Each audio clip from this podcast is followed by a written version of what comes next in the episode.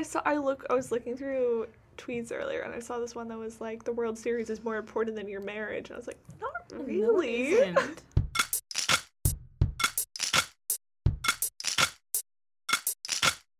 Hi, and welcome to Play Like a Girl. It is Friday, November 10th. Today, cross country, we'll be beginning regionals somewhere in Seattle. We're not exactly sure of the location as of like when we're recording this. Men's basketball will play Belmont at 7 p.m. Football will be at Stanford. Kickoff is at 7:30. There's no games on Saturday because it's Veterans Day, and Sunday women's basketball will be versus Idaho State at 1 p.m. and men's basketball will be versus Eastern at 5 p.m. let's get right into talking about my column. This week I talked about something that's a issue I think about a lot about xenophobia in the NHL and how European players are treated in the NHL. One of my favorite players is from Russia. I've noticed some interesting like the way the media treats him is different than they treat maybe his like Canadian or American counterpart. And so basically discussing this article that ESPN recently published about how people in hockey get over the language barrier since there are people from several different countries uh, eh, who speak 11 languages other than English. Just talking about like how people handle that, and a lot of the American and Canadian players had some opinions that I was not thrilled about. I guess the whole situation where some coaches intentionally didn't bring interpreters in kind of bothered me because I think that they should still be able to transition and then speak English instead of like being forced in and them feeling uncomfortable and not being able to communicate with their teammates because of not having an interpreter. Mm-hmm. Like for that reason, um, there are a lot of European players who don't stay around in the NHL that long because they aren't really able to find a place on the team because they can't communicate with their teammates and so they feel left out and awkward and they don't really feel like a part of the team. I thought I liked that you brought in the MLB into this because you said that earlier this year that the MLB introduced a translator requirement for their teams, which I thought was a really great way of making players feel inclusive, and I like that they included that. And it, I didn't know that this was such a problem in the NHL because I don't follow hockey, but I thought your article was really interesting. Yeah, I think what the MLB is doing is really cool too because they do have so many people who come from Spanish speaking countries there are a lot of guys in the MLB who do also learn Spanish because there are people who go to play in Spanish speaking countries. But one thing about the MLB is that when Japanese players would come over, a lot of them would bring their own translators, and Spanish speaking players didn't have that same. Most of them didn't do that. And so the MLB did it to make their Spanish speaking players feel more included, make them like able to communicate better with their teammates who didn't speak Spanish, and it was um, actually a really positive experience for a lot of people. I don't understand the problem with speaking in their native language during a press conference. Well, none of the reporters speak the language unless they're French, in which case they like will do interviews in French in Montreal. The issue is not necessarily press conferences, but just among the team in general. Players have problems with other players speaking in a language they don't understand, but I don't think they understand that it's sort of the same way for the people who come to America or Canada and don't speak English. I read the ESPN article that you linked in your article, and it talked about how those two players. I I'm gonna summarize this badly, but they were like, they had to coordinate a lot in the team, like when they were playing, but neither of them could communicate with each other, so they had to have a third guy, like relay the information. Which, if you're playing a fast-paced game, it's not really realistic that you're gonna have like another guy interpreting, and communication is mm-hmm. so crucial when you're playing sports. So I feel like the NHL should try and value that more and make more of an effort.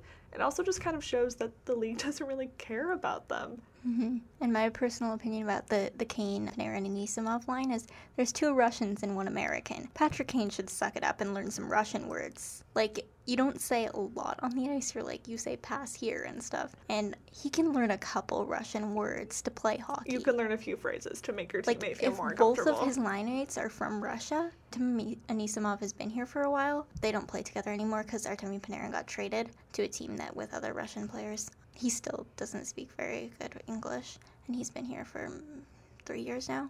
But I think Patrick Kane should have, if he was on a line with two Russian guys, should have learned at least a little bit of Russian. Just a little few, like a few hockey phrases to make it yeah. easier while you're playing. You I can't expect them to learn it without you trying. Like it should be both ways. I feel like this is a problem that Americans have hmm a lot, like especially when people travel or they're just interacting with other cultures that they expect everyone to know English Mhm. and don't make any effort to learn the native the, language. the native language. Yeah.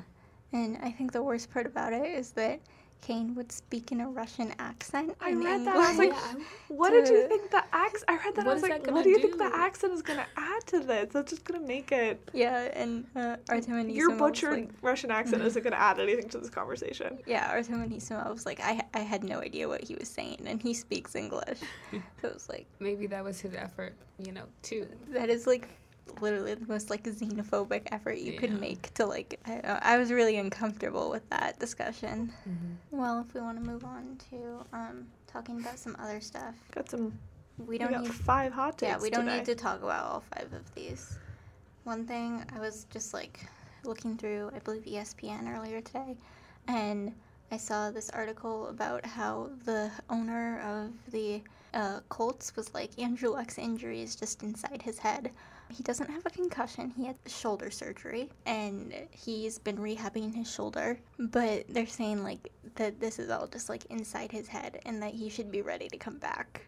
And they're like he probably knows his body better than you do. And i just felt like it was kind of indicative of like seeing athletes as like more of like tools rather than actual people.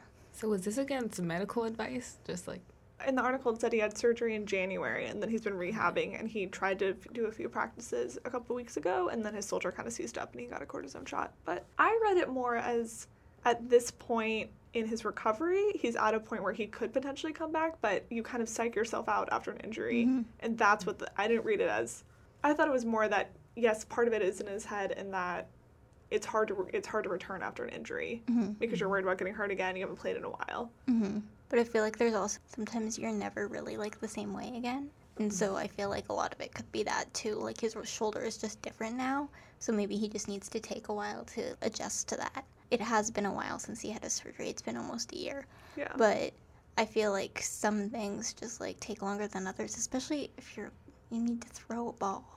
You can't just like force yourself to cuz he could like just mess himself up for life. He probably already is. At a point, though, he's gonna have to at least try to play. Yeah.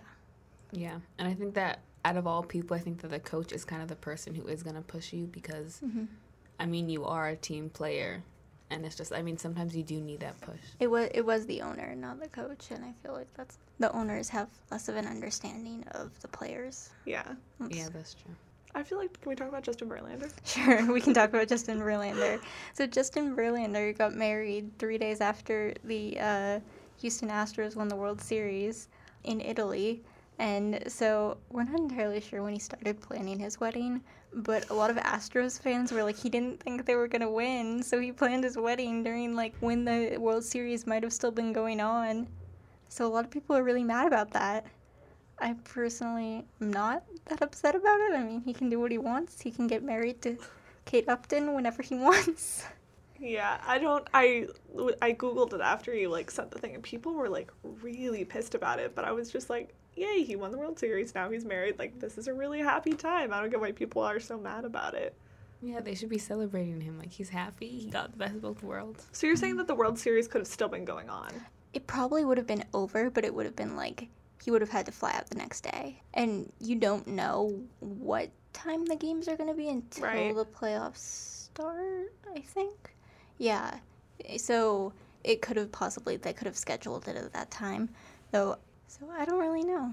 Um, people are really, People really, are really mad mad. about it. and it's just kind of interesting to see like how people expect players to put their you know lives on hold for for a game um, winning the world series is pretty cool but so is getting married I saw. I look. I was looking through tweets earlier, and I saw this one that was like, "The World Series is more important than your marriage," and I was like, "Not No, it really." isn't.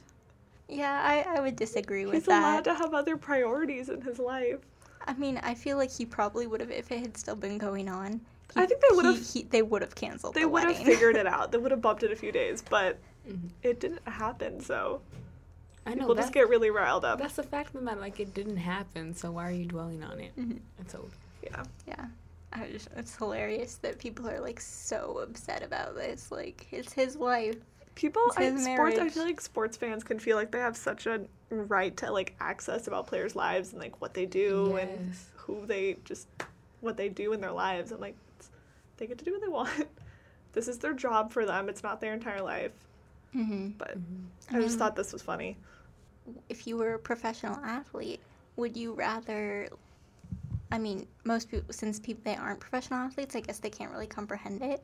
His wedding is something that's really important to him. It seems like a ridiculous conversation we're having. Like, Yeah. he's only gonna get married once. He could potentially win multiple World Series, but Well, I read an article about how they look like they could be a dynasty, but so did the Cubs, and now the Cubs aren't that great. I mean, they're okay, but like that doesn't really matter. yeah, being average doesn't really do much. But I mean, if we were to be honest in this situation, he could win multiple times, but he could also get married multiple times. True, but You I don't don't get think. ma- Not bad. You I'm don't- sure when he was planning this wedding, no one thought the Astros. Other than Yeah. that one Sports Illustrated writer, Mhm. no one thought the Astros were gonna Pen make it this far. yeah. I mean, like, you only get married to Kate Upton once. True. So. That's true. If I was getting married to Kate Upton, I might miss World Series game. So I would miss him. yeah, I would miss him. or Justin Verlander. Either way, like just go to the wedding. This week in the NHL, the biggest news has been um, Matt Duchene getting traded. Last December, I believe on Christmas, he put in a request to get traded. He just got traded this week, so you can see how long it took. He was playing a game and they pulled him off the ice and had him pack his bags, put him on a plane to Sweden because the the team he's playing he got traded to is next game is in Sweden against the team he just got traded from, which I think is kind of hilarious. So he he's been wanting to get traded for almost a year now, and they just haven't made it happen because they were asking too much for him. But sort of what I got out of it is like, you know, how much agency do the players have over what team they play for?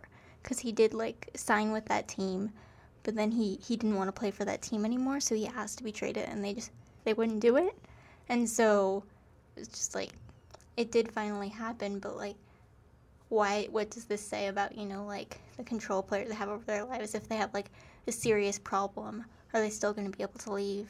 I don't know. I just feel really passionately about trades. It does kind of speak to how owners really feel like they do own the players and like when people are getting traded and like when trades happen between organizations that the players have very little agency in where they go or what happens to them Mhm. and just feeds into the idea that like the sport is their entire life Mhm. and not a career Yeah, the sport is dominant. Like the sport is the most important thing.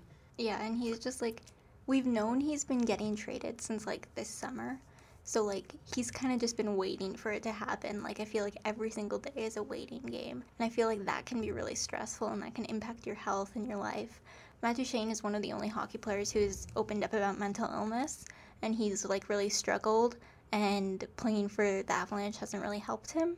And so that's one of the reasons he has to be traded was because like it's really like negatively impacting his mental health. And i feel like people don't really respect that when they're like looking at like the reasons why he has to be traded.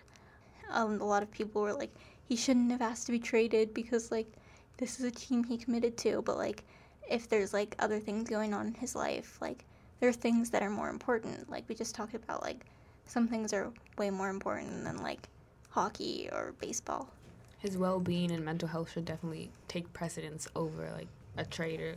I don't know. I think that if he is wanting to be traded for that reason, then it shouldn't have taken that long. I don't know Mhm. exactly how it works within like the NHL, but Well, it's because the GM of the Avs, who I have a lot of issues with, just saying, was asking for just way too much for him, and no one wanted to go through that trade because he's he's like he's good, and he's good on that team that he's on, but they're also a really bad team, and so like he doesn't really produce a lot. So for what um, Joe Sakic wanted to get for him, he was he ended up getting like so like several major prospects, guys who are like he got a lot out of it, and probably more than I think Matt Duchene was worth. So he was just like wanted too much for him, and so I that's what caused it to take such a long time. And I don't want to say like you know like take a trade that's for less than the player is worth, but like because sometimes there are players who are like worth more than you get them for. I think that he should have maybe lowered his standards a little in order to, you know, get that player who asks to be traded what he wants because, you know, they're not just like people to play for you or they're not just like tools to play for you, they're also people. And I feel like that wasn't recognized. And as a former player, I think he should understand that more. So this is a side note, but who do you think is gonna win since he's playing his old team? Well, they're not, neither of the teams are doing great this season, but probably the, I would go with the Senators. I think they're a little bit better of a team. And so that's the team he got traded to. And they have better defense. So defense is really important. Husky basketball starts this week, so excited to watch the team lose again. That'll be fun. Don't you go to UW? Yeah, I go, some I, go to UW and I understand that We're we realistic, don't we don't have a very good basketball team. I think we'll be better than last year, but that doesn't mean we'll be good. It's a low bar. I mean, I agree with you guys, but I just say like maybe for the A little more husky pride. yes, Okay. Mhm. or say it off Well- the podcast. Our volleyball team is really good, and our football team is solid. Yeah. Thanks for listening to another episode of Play Like a Girl. You can find us at uwpodcast.com or on iTunes, and you can follow along on Twitter at uw Play Like a Girl. Thanks.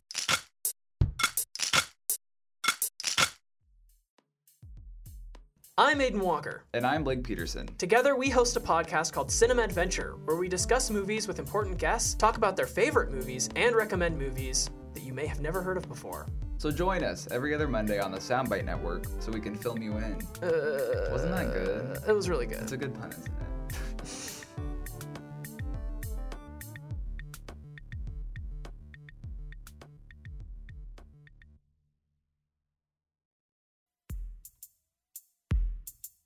For more like this and other great shows covering sports, science, relationships, and the arts, visit the Soundbites website, uwpodcast.com.